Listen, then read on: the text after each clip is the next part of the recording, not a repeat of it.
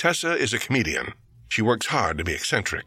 You'll probably remember the Tessa Moore show of a few years back. It was canceled after two seasons, but she still has a loyal following who stay up to catch her on the late night talk circuit. Her fans marvel at her tomahawk nose, her sharp tongue, and one of the foulest mouths in town. We spent a few minutes telling each other how marvelous we looked. I hope Jane's keeping you on a tight leash, you heartthrob, you.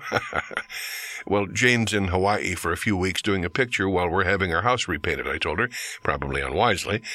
We decided it was best to get out of the workman's way. Ah, so you're here all by your lonesome. So help me, Tessa was trying to be seductive, which is not easy when you look like that. She pulled me closer and said, How do you do it, Steve? Do it? You can't fool me. Tessa hears everything, you know. You're taking over Terry Cole's TV show, aren't you? Somehow we had moved from make believe sex to serious business. I was taken aback. Me take over the Terry Cole show, currently the number one late night TV talk show in America? It was an intriguing idea, but not true, though I had been a guest on the show countless times, and three years back was the host for one fun filled week while Terry went to the Bahamas to celebrate his latest divorce. I smiled and made a vaguely Italian gesture with my hands and shoulders. You can tell me, she said. I won't blab.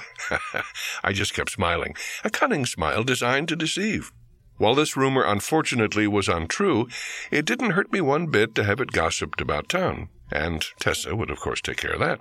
Promise you'll remember your good friend Tessa, she cajoled. I can be awfully funny late at night. Tessa laughed, waved, and started walking across the lobby to the front door. Before she reached the door, however, she turned and called out, We'll have to boogaloo in your bungalow, darling, one night real soon. People turned to stare, of course. I told myself Jane would understand. After all, this was only Tessa Moore and not to be taken seriously. Like most comedians, all she wanted was center stage, all the time, any way she could get it. Don't we all?